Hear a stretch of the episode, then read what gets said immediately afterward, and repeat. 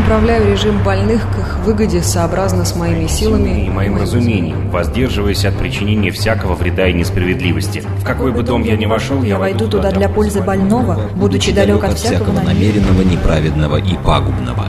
Я, я врач. врач.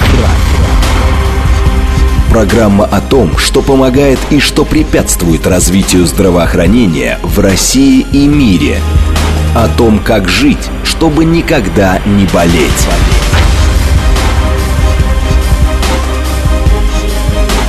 Врачи и пациенты. Программа предназначена для лиц старше 16 лет. Это программа «Врачи и пациенты» в студии Наталья Троицкая. Здравствуйте. Поговорим о том, как сохранять сердце сосуды в хорошем состоянии. Но если есть проблемы, о том, как их решить. Да, и методах профилактики также сердечно-сосудистых заболеваний поговорим с нашим гостем. У нас в студии заведующий отделением кардиологии городской клинической больницы 52, врач-кардиолог высшей категории, кандидат медицинских наук Елена Анатольевна Ковалевская. Здравствуйте, Елена Анатольевна. Снова вас рады видеть здесь в студии. Здравствуйте, Наталья. Взаимно рада вас увидеть снова и поговорить о проблемах сердечно-сосудистых системы у наших пациентов и которые сейчас есть, и чтобы этих пациентов было как можно меньше, они были здоровы. Об этом поговорим. Спасибо за приглашение. Потому что первое место занимает это сердечно-сосудистые заболевания, инвалидизация, к сожалению, и смертность тоже от них. Поэтому а, особо мы уделяем время профилактике как раз этих заболеваний здесь в эфире всегда. Итак, самые частые заболевания сердечно-сосудистой системы. Какие? Да, а, ну, на самом деле вы абсолютно правы, и сердечно-сосудистые заболевания – это номер один во всем мире, в том числе у нас в России, по заболеваемости и, к сожалению, по смертности. И хотя в последнее время мы достигли определенных успехов, и смертность это снизилась, о чем говорят а, статистические данные, но все равно это лидирующая позиция, и нам есть а, к чему стремиться. И часть, конечно, а, нашего успеха зависит не только от врачей, но и от пациентов, как они будут с нами взаимодействовать, какие будут рекомендации выполнять и как мы будем сотрудничать с ними. А, ну, самые распространенные сердечно-сосудистые заболевания – это, конечно же, артериальная гипертония. То есть а, повышение артериального давления, когда у пациента артериальное давление больше 140 на 90, мы уже говорим, что это э, артериальная гипертония.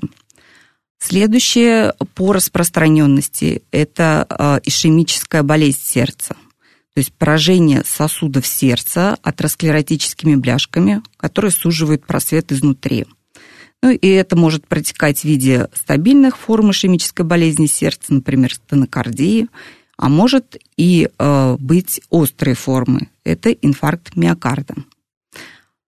Нарушение ритма также имеет э, свое место в структуре заболеваемости. Причины могут быть различные этих нарушений ритма. Это может быть так же, как и артериальная гипертония приводить к нарушению ритма, и ишемическая болезнь сердца, и э, абсолютно много других причин.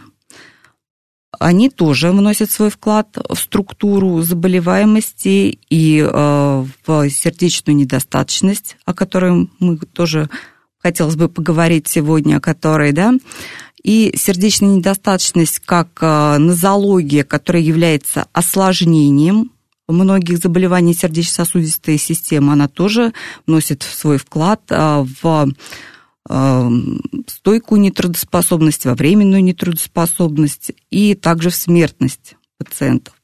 Влияет на качество жизни. Ну и остальные нозологии, они э, в меньшей мере встречаются, но также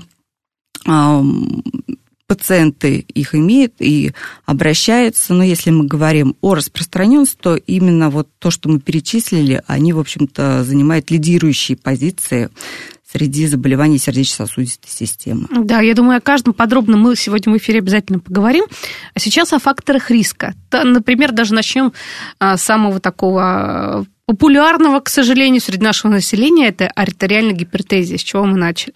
Многие вообще за давлением своим, в принципе, не следят. И по факту узнает, что вот повышенное артериальное давление, причем высокие очень цифры уже на приеме у врача, либо, не дай бог, когда скорая помощь приезжает, что, о, у вас какое давление. С какого возраста вообще за собой начинать следить? О, ну вообще-то это как бы, да, с детства, но хорошо, по поводу своих сосудов, на что обращать внимание, потому что все мы очень часто, к сожалению, сталкиваемся с тем, что ну, уровень жизни растет, да, больше и больше люди живут сейчас средний возраст уже 75 лет, да, и, соответственно, заболеваний-то больше, больше, больше становится. Сахарный диабет, к сожалению, тоже расцветает. Ну, в общем-то, и онкологические заболевания и так далее и тому подобное. Ну, сердечно-сосудистое, это понятно. Когда уже начинать следить за сосудами, особенно внимательно? А, Наталья, абсолютно верно. А, артериальная гипертония, конечно же, ее частота увеличивается с возрастом как и многие другие заболевания сердечно-сосудистой э, системы. То есть чем старше человек, тем а, выше вероятность, что у него будет то или иное заболевание сердечно-сосудистой системы. Но, к сожалению, и в молодом возрасте тоже может быть артериальная гипертония и об этом надо тоже помнить. Здесь она носит э, чаще всего вторичный симптоматический характер, и это очень важно. То есть если мы находим причину э, повышения давления у молодых людей, да, то, соответственно, мы можем на нее воздействовать и, устранив причину, э, вылечить болезнь. Угу. Но если мы говорим уже о артериальной гипертонии, э, которая у нас развивается с возрастом, то, к сожалению, это хронический процесс, это гипертоническая болезнь, и э, сама по себе она уже никуда не исчезнет. Это нужно помнить. В организме запускаются патологические процессы, которые э, поддерживают артериальное, артериальное давление на высоком уровне. И если не принимать препараты, то, соответственно, артериальная гипертония, она, в общем-то, будет иметь место, э, будет иметь место повышение э, артериального давления до высоких цифр и все вытекающие отсюда последствия. То есть осложнения, которые приносят артериальная гипертония. Это в виде острых сердечных сосудистых катастроф. Это инсульты, это инфаркты, это могут быть разрывы крупных сосудов и так далее. И э, также артериальная гипертония является фактором риска развития атеросклероза, ишемической болезни сердца, то есть мы должны об этом тоже помнить. Поэтому, э, конечно же, измерять давление нужно регулярно, особенно если возраст уже старше 40 лет или если имеются какие-то симптомы которые до этого не фиксировались, например, головная боль, мушки перед глазами, там, приливы а, крови к лицу и так далее, обязательно нужно измерять артериальное давление. И при повышении обращаться к врачу, и если установлен диагноз артериальной гипертонии, обязательно принимать препараты. Но мы уже говорили в прошлый раз, да, что отмена препаратов, она не может быть Э, выполнено пациентом. Самостоятельно? Самостоятельно. Захочу, приму, захочу, нет. Абсолютно верно, потому что э, когда мы говорим, что мы достигли целевых цифр артериального давления, то это благодаря препаратам. То есть э, препарат работает, он правильно подобран, поэтому давление нормальное, целевое. Если не выпить препарат, то механизмы повышения давления, они разблокируются, и что мы получаем? Мы получаем резкий скачок давления. А это может привести к необратимым последствиям, да, к инфаркту, к инсульту, вот о чем мы говорили. И это уже совсем другой прогноз у пациента. Угу, поэтому, дорогие друзья, если уже хотя бы один раз вы поймали себя на высоких цифрах, 140 на 90. Это уже высокая цифра, потому что многие считают с возрастом, например, что а ничего страшного, а я читала, что 145 на 90 это нормальное давление, потому что с возрастом и сосуды, и вообще давление меняется и так далее и тому подобное. Нет. Идеальное давление, вот слушайте, ведь цифры разные. Кто-то говорит 115 на 70, у были сосудистые хирурги спорили по этому вопросу, кто 130 на 80. Оптимальное какое должно быть давление, прям вот идеальное, космическое?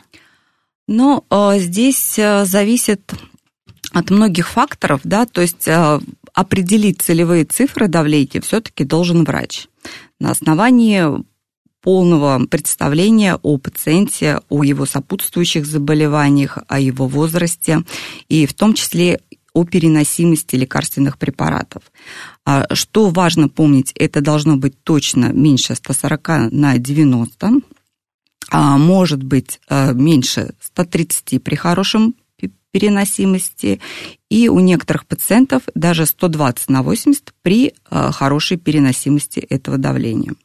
То есть э, здесь нужно обязательно взаимодействовать с врачом и определить, какие целевые цифры именно для каждого пациента индивидуально. Но мы помним, да, что это все равно должно быть меньше 140 на 90. А вот если давление совсем низкое, сейчас о гипотонии хочу пару слов сказать, потому что у нас вот тоже наши слушатели, пациенты спрашивают, понятно, гипертония, знаем, как бороться. Когда гипотония и давление действительно нижайшее, как с этим жить? Помню, какой-то кардиолог сказал это прям такую шутку, ну, правда жизни, что гипертоники быстро живут, но весело, а гипотоники долго, но мучительно. Не хотелось бы, конечно, чтобы так было. Хотелось, чтобы все душевно, хорошо и весело жили. Гипотония – это вообще как я понимаю, что это не сильно опасное состояние, хотя в каких случаях по-разному. У многих же, наоборот, организм э, в течение возраста срабатывает именно в эту сторону, в понижение давления. Угу.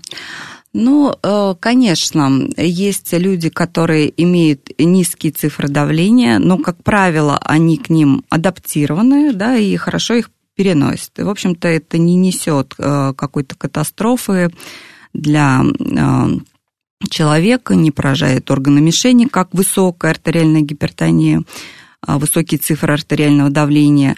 Но мы должны помнить, да, что один момент – это когда а, цифры низкого давления, ну, это как бы обычное состояние, и человек с этим живет, а, ну, вот такие у него особенности, его сердечно-сосудистой системы. Но если возникает острый эпизод гипотонии – снижение давления, то это может говорить о какой-то серьезной ситуации в организме. Да? И вот тогда нужно, а, в общем-то, бить тревогу. То есть если у пациента было всегда э, хорошие цифры давления или даже э, повышенные да, цифры давления, угу. и вдруг э, эпизод понижения давления и возникают плюс еще какие-то необычные симптомы например? пациента. Ну, например, головокружение выраженное, да, а, возникает, например, а, пациент э, идет в туалет и видит, что у него стул черного цвета. То есть это может быть и симптомом, например, кровотечения какого-то. Да.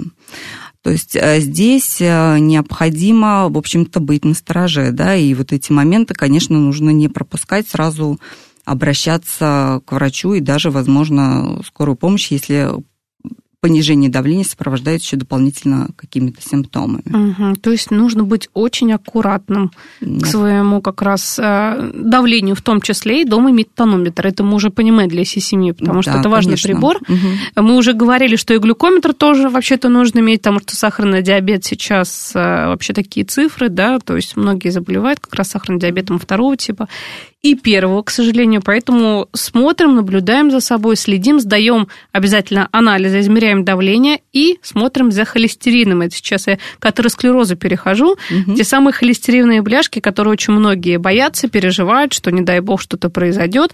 И если человек не следит за собой и э, ведет такой немножко в плане и питания, и вообще стрессово-моральный образ жизни, все подряд я ем, и ни на что не смотрю, эх, живем последний раз и так далее и тому подобное, то это может чревато быть очень даже. А чем чревато, расскажите. Вообще, как следить за тем самым холестерином, какие, вот с какого возраста опять, самое главное, а сдавать эти анализы, смотреть, потому что есть хороший, есть плохой холестерин. Вот об этом давайте еще раз да, напомним всем нам. Совершенно верно. Одним из а, факторов риска да, заболеваний сердечно-сосудистой системы а, является дислепидемия, а именно повышение атерогенных фракций холестерина. Да? Холестерин, конечно же, появляется э, в организме у нас э, с приемом пищи, и поэтому э, все с молодого возраста должны иметь привычку к правильному здоровому питанию. Вот сейчас вышли клинические рекомендации 2022 года, которые издались э, в 2023 по кардиоваскулярной профилактике. Угу. И а, в них обозначены а, те продукты э, питания, которые нужно принимать и которые не нужно принимать, которые несут в себе высокий риск атерогенных, не высокий риск, а высокое содержание атерогенных фракций липидов. А холестерин нужно определять не только общий, да, то есть некоторые говорят, у меня холестерин там 6,8, это хорошо или плохо? Да. Но это, в общем-то, информация недостаточная. Необходимо обязательно определить полный спектр холестерина и посчитать холестерин не липопротеидов высокой плотности. А, сейчас у нас существует таблицы, э, так называемые рискометры, а, в которых оценивается риск сердечно-сосудистых осложнений. Это таблица, наверное, все уже наслышаны, СКОР и СКОР-2. Угу. Таблица СКОР-2, в общем-то, она сейчас применима к нам, к России, потому что мы считаемся страной с высоким сердечно-сосудистым риском. И э, при этом расчете, при этой таблице учитывается возраст, пол, уровень артериального давления, курение и также холестерин. Причем холестерин не липопротеидов высокой плотности. Что это значит? То есть это значит, что это мы рассчитываем холестерин, который может откладываться на стенках сосудов и вызывать атеросклероз. Соответственно, э, когда сдается липидный профиль, этот показатель, он легко высчитывается. То есть из общего холестерина отнимается хороший холестерин высокой плотности, и все, все, что осталось, это мы будем условно считать плохим холестерином. Вносится в эту табличку, и в процентном отношении выдается риск сердечно-сосудистых осложнений за 10 лет. В зависимости от этого и применяется дальнейшая стратегия по ведению пациента. Но мы этот риск оценим только у условно здоровых пациентов, да, у которых нет не было ни инфаркта, ни инсульта, нет документированного атеросклероза коронарных артерий, нет сахарного диабета, нет хронической болезни почек. То есть по этой таблице, если у пациента э, все это имеется, здесь он уже сразу переходит в другую группу высокого риска, либо очень высокого риска сердечно-сосудистого, и здесь применяются уже к нему, в общем-то, другие абсолютно стратегии лечения. Угу. Вот. А когда мы определяем холестерин, липопротеидов низкой плотности, в дальнейшем э, при достижении целевых цифр мы будем именно говорить про них, то есть это показатель, вот, который нужно запомнить, холестерин липопротеидов низкой плотности. Он для каждой группы риска сердечно-сосудистых осложнений имеет свои целевые значения. Все э, группы риска делятся на несколько. Да? Низкий риск, э, умеренный риск, высокий риск, очень высокий риск. И некоторые эксперты выделяют даже экстремально высокий риск сердечно-сосудистых заболеваний. А, соответственно, достижение целевых цифр холестерина липопротеидов низкой плотности может нам позволить говорить о том, что мы а, замедляем процесс прогрессирования атеросклероза или его останавливаем. Когда мы не достигаем целевых уровней, то мы не можем сказать, что мы воздействуем на атеросклероз, что мы его замедлили, профилаксировали дальнейшее прогрессирование и так далее. И если пациент у нас имеет ишемическую болезнь сердца, перенес инфаркт, инсульт, он автоматически входит в группу очень высокого риска сердечно-сосудистых заболеваний, и целевой уровень холестерина или липопротеидов низкой плотности у таких пациентов должен быть меньше 1,4 миллимоль на литр. Угу. Вот, а, то есть э, строго за этим следить. Если мы назначили препараты пациенту, то и врач, и пациент должен понимать, что мы не просто назначили и поставили галочку, что мы назначили препараты, а мы э, должны достигнуть именно этих цифр. То есть наша задача, наша цель достигнуть этих цифр холестерина, липопротеидов низкой плотности. И сейчас в нашем арсенале, э, слава богу, появляется все больше и больше препаратов современных, которые могут воздействовать на эту мишень. То есть э, задача пациента обратиться к врачу, врач назначит препараты. Да, конечно, некоторые из них имеют побочные эффекты, но сейчас э, в связи с тем, что расширяется количество препаратов, они имеют различный механизм действия, то есть все равно мы можем подобрать оптимальную медикаментозную терапию и добиться того, что хотим. Соответственно, если мы добились этой цели, мы можем говорить о том, что мы снизили риски сердечно-сосудистых осложнений у пациента. Ну, а когда мы говорим о питании, да, то мы должны понимать, в каких продуктах больше всего содержится холестерина. В каких? Вот мы должны прям знать вот этот красный список и вычеркнуть, как мы уже выяснили, что вообще этот э, список этих продуктов в принципе запрещен тогда к использованию от мала до велика всем. Потому что если мы будем так питаться, к чему это все приведет? Да, ну, э, запретить что-то совсем, наверное, не получится у нас все равно. Человек так устроен, что диету мало кто сможет такую жесткую выдержать. Но ограничить хотя бы эти продукты необходимо. Да? Угу. А, то есть, э, что содержит много холестерина? А, в красном мясе, да, если мы говорим там о свинине, например, да, там много содержится холестерина жирном, а в птице, которые имеют так называемый плоский клюв, да, это утка, гусь, там содержится очень много холестерина содержится в жирных молочных продуктах. То есть, если мы покупаем молоко, например, да, творог, то лучше покупать э, со сниженным содержанием жира. Ох, как мы это не любим. Да, да, абсолютно. Соответственно, сметана, сливки – это тоже не для пациентов, которые имеют дислепидемию, которые имеют особенно уже документированную ишемическую болезнь сердца. Это необходимо исключить. Но есть хорошие новости, да, есть продукты, которые а, нужно употреблять. Это рыба, особенно жирные сорта, то есть здесь нет ограничений. Если мы говорим про жирное мясо, что это вредно, то когда мы говорим про э, жирную рыбу, то мы говорим, что это полезно. И ее нужно употреблять как можно чаще, но не менее двух раз в неделю.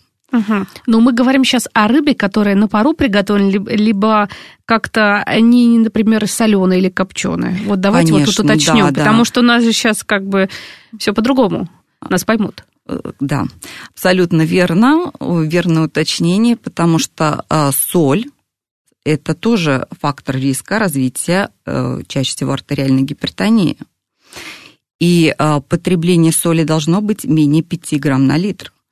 А как показали исследования, в России соли употребляется очень много, и среднесуточное потребление в соли это более, больше 11 грамм в сутки.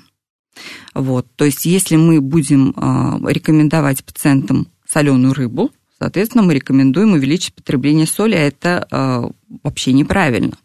Соответственно, рыба должна быть, конечно, не соленая, не копченая, оптимально, идеально приготовить на пару, запечь и так далее. Но не готовить ее с животными там, жирами, да, со сливочным маслом, например, и так далее. Вот, то есть это, конечно, очень важно. А, очень важно а, есть в достаточном количестве фрукты и овощи. Но рекомендуется не менее 200 грамм в день фруктов, не меньше 200 грамм а, в день овощей. Что еще полезно? Это цельнозерновые злаки. Это тоже те продукты, которые, в общем-то, можно употреблять и необходимо. Ну а что еще полезно и что вредно, мы поговорим после новостей. В стране и в мире узнаем, что происходит, и вернемся. Я направляю режим больных к их выгоде сообразно с моими силами и моим разумением, воздерживаясь от причинения всякого вреда и несправедливости. В какой бы дом я ни вошел, я войду туда для пользы больного, будучи далек от всякого намеренного, неправедного и пагубного. Я, я врач. врач. врач. Программа о том, что помогает и что препятствует развитию здравоохранения в России и мире. Врачи и пациенты. Продолжаем наше общение. Говорим о сердечно-сосудистых заболеваниях. У нас в гостях заведующий отделением кардиологии городской клинической, клинической больницы 52, врач-кардиолог высшей категории, кандидат медицинских наук Елена Анатольевна Ковалевская. Перед тем, как ушли на новости, говорили мы о холестерине, какие продукты нужно категорически исключить и что необходимо обязательно в меню добавить. Ну что, Елена Анатольевна, что еще можно сказать э, по поводу плохого и хорошего холестерина. Вы очень много рассказали, как его высчитать, группы риска, с какого возраста, 40 лет, уже надо за этим следить. Почему? Потому что, к сожалению, все сердечно-сосудистые заболевания молодеют. В принципе, про холестерин поговорили и атеросклероз достаточно. Давайте перейдем к серьезному разговору. Сердечная недостаточность. Вот мы перед эфиром обсуждали, что, к сожалению, это заболевание помолодело. И то, что коронавирусная инфекция обострила многие вообще, в принципе, заболевания. А уж 52-я городская клиническая больница, она вообще на пике была везде, столкнулась со всем. Постковид, что, как, чего, много всего произошло. Но зато вы все знаете и понимаете, где, чего там ослабло и как теперь с этим работать. Что такое? Почему возникает у молодых сердечная недостаточность и как она проявляется?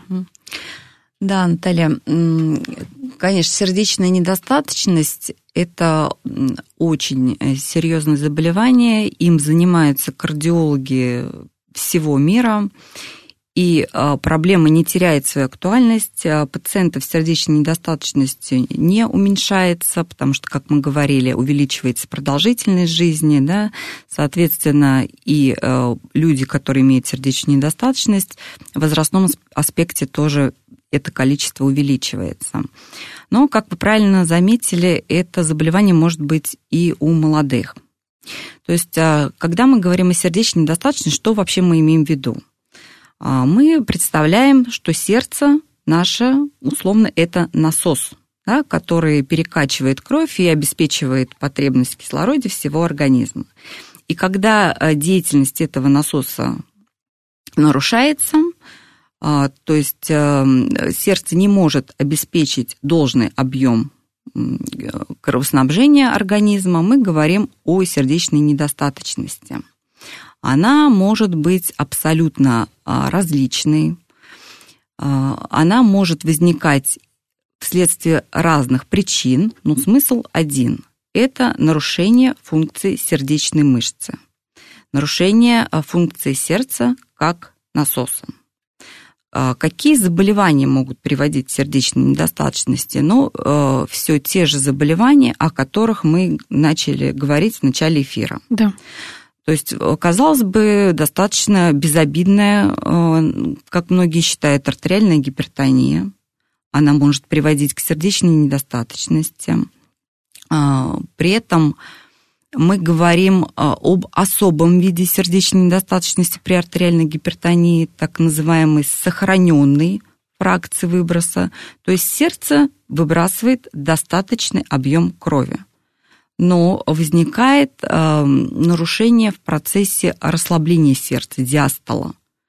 И это так называемое, раньше называли диастолическая сердечная недостаточность. Сейчас немножко поменяла название, но смысл остается тот же. Э, это ишемическая болезнь сердца, потому что сосуды сердца, э, они кровоснабжают саму сердечную мышцу. Соответственно, если они не пропускают должное количество крови к сердечной мышце, сердце испытывает э, кислородное голодание, как мы говорим, ишемию миокарда. И это приводит рано или поздно к тому, что сердце развивается дистрофия да, то есть э, оно э, становится, мышца сердца становится ослабленной, сократимость его снижается, и мы получаем сердечную недостаточность со сниженной фракцией выброса. То есть здесь уже сердце вообще не выполняет свою функцию э, как насоса. Различные нарушения ритма и проводимости – когда у пациента э, возникает фибрилляция предсердия, например, да, то мы можем э, говорить о тахикардитической кардиомиопатии.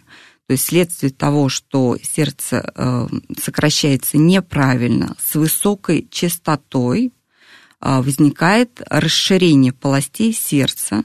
Сердце растягивается, и, соответственно, оно не может уже сокращаться нормально. Да? То есть также выброс сердца, он снижается. А различные воспалительные заболевания, вот когда мы говорим да, про ковид, например, то э, у некоторых пациентов возникает миокардит угу. после ковида. Ну, это, в принципе, не только после ковида, это после любой вирусной инфекции может поражаться мышца сердца. Это воспалительное заболевание миокарда, миокардит, который э, также может приводить э, к сердечной недостаточности. Вот, поэтому здесь абсолютно в любом возрасте это заболевание может развиться, и э, мы получим пациента, но не всех, у некоторых э, возникает полное восстановление функции, но часть пациентов, они а, переходят в разряд пациентов, которые имеют сердечную недостаточность. Ох, а как вот этот миокардит, потому что сейчас вот просто взрыв ОРВИ, ОРЗ и коронавирусная инфекция, все уже сейчас все в ОРВИ перешло, тем не менее многие переносят к сожалению, на ногах. Но как же работа, туда-сюда, бегу и так далее и тому подобное.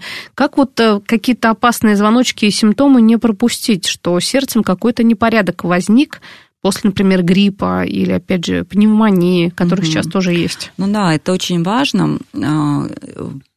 Миокардит чаще всего он а, развивается не в первые дни заболевания. То есть нужно, а, чтобы прошло какое-то время, ну, как минимум не менее двух недель, угу. когда мы можем говорить, что а, возникает у пациента осложнение вирусной инфекции, миокардит, то есть воспаление мышц сердца. Симптомы могут быть различные – то есть здесь патогномоничных симптомов, которые там вот сказал, что вот здесь вот точно миокардит их нет. Это достаточно сложный для постановки диагноз. Но на что должен обратить пациент?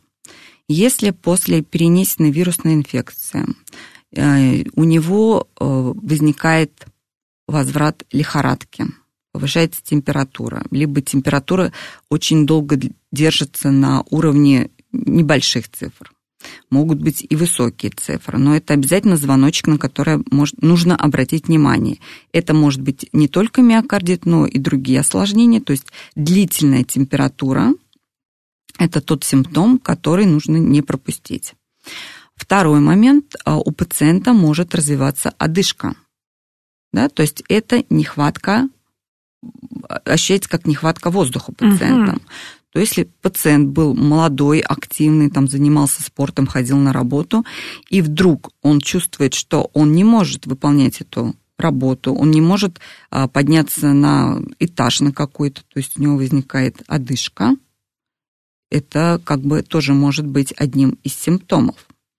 Если вдруг появились отеки симметричные на нижних конечностях, то есть стало отекать ноги, угу это тоже может быть проявление миокардита, сердечной недостаточности. А различные нарушения ритма возможны и проводимости сердца на фоне миокардита, то есть симптомокомплекс достаточно обширный. Если возникают какие-то такие моменты, то обязательно а, нужно обращаться к кардиологу.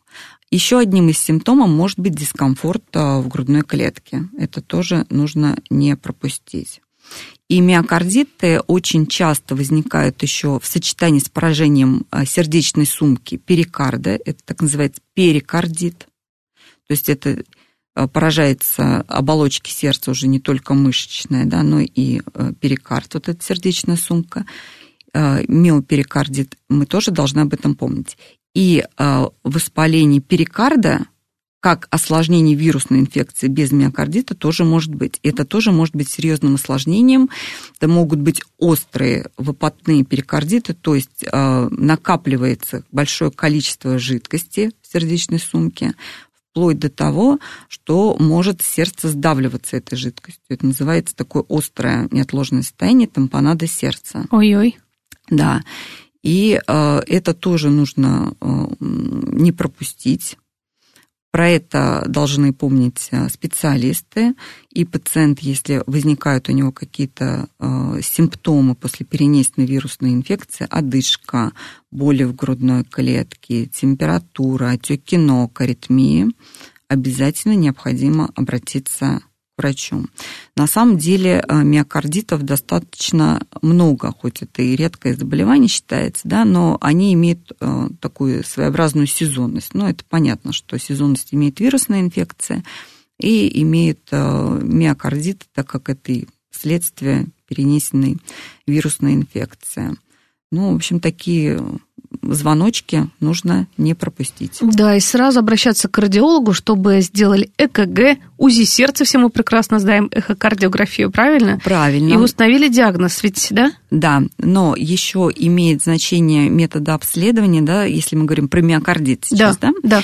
А, то МРТ сердца, в общем-то, это сейчас а, диагностический инструментальный метод, который более точно может сказать о поражении миокарда, миокардите. То есть разрешающая способность метода, его особенности позволяет врачу достаточно точно поставить диагноз и назначить соответствующее лечение. Это сейчас к врачам вот еще обращение большое, потому что ЭКГ, УЗИ, все у вас хорошо, на да, самом деле абсолютно. может быть не очень. А, то есть нормальная электрокардиограмма и нормальная УЗИ сердца не исключает диагноза миокардита. То есть здесь, в общем-то, а, достаточно такое заболевание очень часто трудное для диагностики, поэтому при подозрении на миокардит обязательно должен посмотреть кардиолог, назначить соответствующее до обследования пациенту. Вот так вот, дорогие друзья. Поэтому лучше не надо э, вообще-то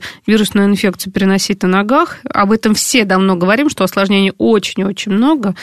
И вот этот миокардит, который, к сожалению, встречается у молодых, кстати, как он лечится? В большинстве случаев, если вовремя назначено лечение, да, в стационаре или в домашних условиях. Но э, здесь специфического лечения как такового, э, к сожалению, не существует. То есть если э, находится возбудитель, а это бывает редко, потому что здесь уже миокардит приобретает именно поражается уже не непосредственно вирусом, да, а вот тем иммунным ответом, который организм дает на вирус. Да. И здесь уже, в общем-то, возбудителя нет, а процесс, он запущен и он идет. Если мы а, успели поймать возбудителей, действительно находится у нас там в клетках миокард, напрямую его поражает, то специфическая, допустим, противовирусная терапия, она имеет место быть. Но чаще всего а, это симптоматическая терапия. Симптоматическая терапия, которая направлена на устранение симптомов, да, на лечение возможных нарушений ритма и проводимости, потому что они бывают очень часто а, фатальными, то есть э, миокардит может протекать очень зло, да, молниеносно. То есть есть такие легкие формы миокардита, когда, в общем-то, никаких последствий. Очень много э, переносят это, скажем, как у нас пациенты любят говорить, на ногах. Да. Даже без обращения, допустим, к врачу легкие формы. А у кого-то тяжелые, молниеносные, которые могут осложниться достаточно серьезными нарушениями ритма и проводимости. И здесь вот как раз наша ниша, на которые мы максимально воздействуем. Ну, плюс а, профилактика сердечной недостаточности, потому что пораженный миокард, он может а, также стать дряблым, расшириться полости, и это приведет потом к расширению полостей дилатационной кардиомиопатии, как мы это называем, да, постмиокардитической, и к сердечной недостаточности. Но самые а, важные еще ограничения, которые должен выполнять пациент, это ограничения по физической нагрузке. Потому что у нас как там, температура, не температура, мне нужно, мне важно, да. и побежал. Но здесь, в общем-то, нужно помнить, что здоровье, о котором мы говорим, да, это должно быть все-таки в приоритете, потому что не будет, если здоровье, то все остальные моменты, они тоже как бы уйдут на второй план. И Конечно. Это очень важно. То есть тут нужно внимательно за собой следить. Вот сейчас мы опять говорим, потому что сезон, осень пока еще золотая, но скоро будет такая серьезная, осень-зима и понесется. Во-первых, себя надо любить, жалеть, за собой ухаживать. Если заболели, то отлежаться, как бы что ни было, просто чтобы таких потом осложнений не было, тем более могут быть серьезные осложнения вплоть там до серьез... какой-то серьезной... верно. И возраст, да. вот когда мы говорим о возрасте, угу. Ну, мы занимаемся а, взрослыми пациентами, да, это 18 лет и старше. Да. И э, видим пациентов очень молодых, именно 18 лет, 21 год, 25 и так далее. То есть это, в общем-то, миокардиты очень часто поражают молодых. Вот говорят, что как раз вот молодых э, более остро поражают и серьезно вот какие-то такие серьезные заболевания. Поэтому давайте себя беречь. Вот-вот. Но сейчас я думаю, что мы коснемся тем, вот мы уже тут э, фибрилляции предсердия обсуждали. Очень важная тема, очень часто и очень много вопросов по этой теме. Угу.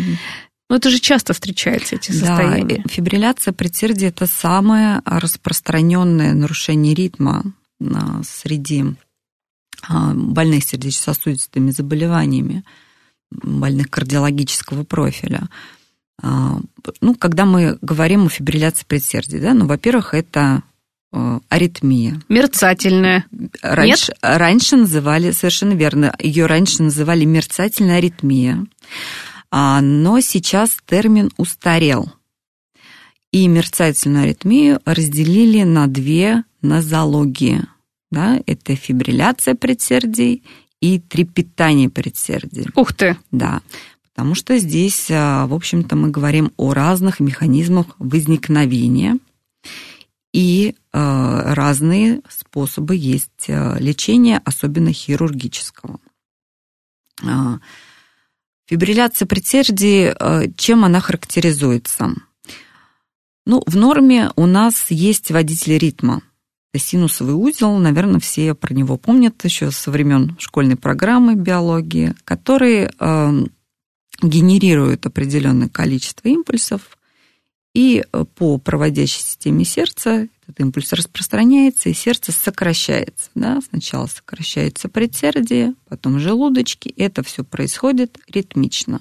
То есть ритм синусовый, правильный, когда мы видим описание КГ, да, кто делал, то э, в большинстве случаев пишут синусовый ритм с такой-то частотой сердечных сокращений.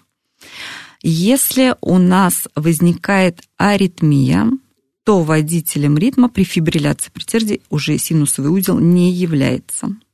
Возникает очень много очагов э, в предсердии, которые генерируют импульсы, и э, происходит такое хаотичное сокращение сначала предсердия, да, Угу. И потом а, с разной частотой проведения это передается на желудочке.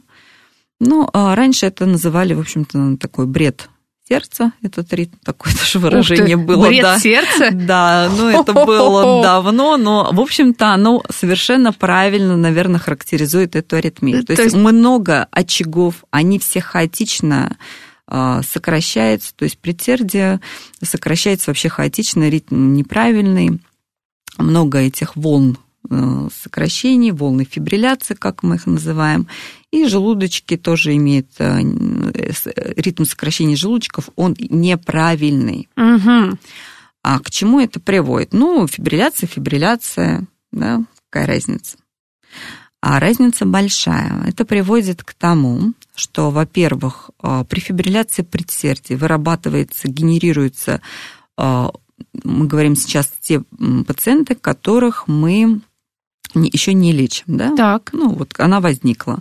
Как правило, если она возникает впервые, это высокая частота сердечных сокращений. То есть человек, а человек что сам в этот момент чувствует? Человек в этот момент чувствует сердцебиение, он а, описывает перебои в работе сердца. Очень часто пациенты говорят, То есть они чувствуют. перебои. Угу. А, при а, остром возникновении они чувствуют. Когда а, аритмия переходит в хроническую форму, эти ощущения уже может пациент не испытывать. Угу. Если идет нормальная частота сокращения сердца, он не испытывает. Вот. А в момент возникновения аритмии, конечно, он остро чувствует. И пациенты очень часто в этот момент даже вызывают скорую помощь многие, потому что это симптомно. Это не пропустишь. Не пропустишь, да, в большинстве случаев. Ну, есть некоторые пациенты, но это, скорее всего, исключение, чем правило. То есть, когда даже пациента начинаешь спрашивать, он приходит, там уже несколько там ЭКГ э, в течение нескольких месяцев с аритмией, он, ну, в большинстве своем четко может сказать, когда она возникла. Угу. Вот. А, чем опасно? Ну, во-первых, высокая частота сердечных сокращений да, а, может привести, если сверхвысокая частота, к отеку легких, если это острая ситуация, да, то есть левый желудочек, он не справляется с тем, чтобы перекачать кровь, и возникает там застой э, в легких, да, так. отек легких, может эм, развиваться сердечная недостаточность. Вот как раз про которую мы, говорили, говорили да. да, то есть сердце сокращается часто, неправильно, полости растягивается, выброс снижается, и это уже э, пациенты приобретают такой статус пациентов с сердечной недостаточностью. Еще очень а, важное является то осложнение, когда мы говорим о тромбоэмболических осложнениях. То есть вследствие того, что сердце сокращается неправильно, хаотично, возникают такие турбулентные завихрения крови угу. в левом предсердии, и формируются тромбики в полостях сердца. Но когда они, допустим, в полостях, они опасности не представляют. Но эти тромбики могут вылетать э, в кровеносное русло по аорте и попадать в любой орган с кровотоком. Ух ты. Соответственно, туда, куда прилетел тромб, э, произойдет соответствующее ишемическое событие. Да? То есть почему мы говорим ишемическое? Ну, тромб, он просто закупорил да. сосуд. Это что у нас? Это пробка в сосуде, дальше кровь не пройдет. Соответственно, если этот тромб прилетел в голову, мы говорим о развитии инсульта ишемического.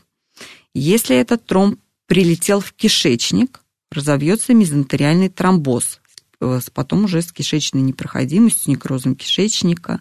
Прилетел в ногу, э, возникает тромбоз э, сосудов нижних конечностей, это гангрена ноги, да, вплоть до ампутации. То есть эти осложнения являются очень значимыми, очень важными и жизнеопасными. Поэтому вот это заболевание, оно абсолютно не безобидное и требует определенных э, медикаментозных вмешательств стороны врача и прием препаратов от пациента. Ну и не только прием препаратов. Мы с вами вот не сказали, что а, фибрилляция предсердия сейчас лечится и на хирургическом столе, причем успешно. Вот расскажите про это. Да, абсолютно верно.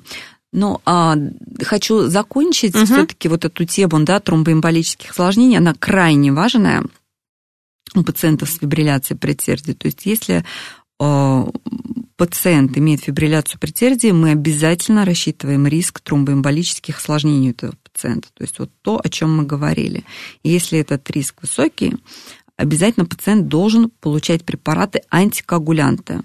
Я хочу отметить, что это не аспирин, потому что у нас пациенты любят принимать аспирин, но он не работает в полостях сердца. Это препараты антикоагулянты. Да, сейчас у нас есть э, несколько препаратов. Это Эликвис, это Ксарелта, это Продакса. И э, есть препарат э, старый, известный, но он еще не потерял своей актуальности у определенной группы пациентов. Это варфарин.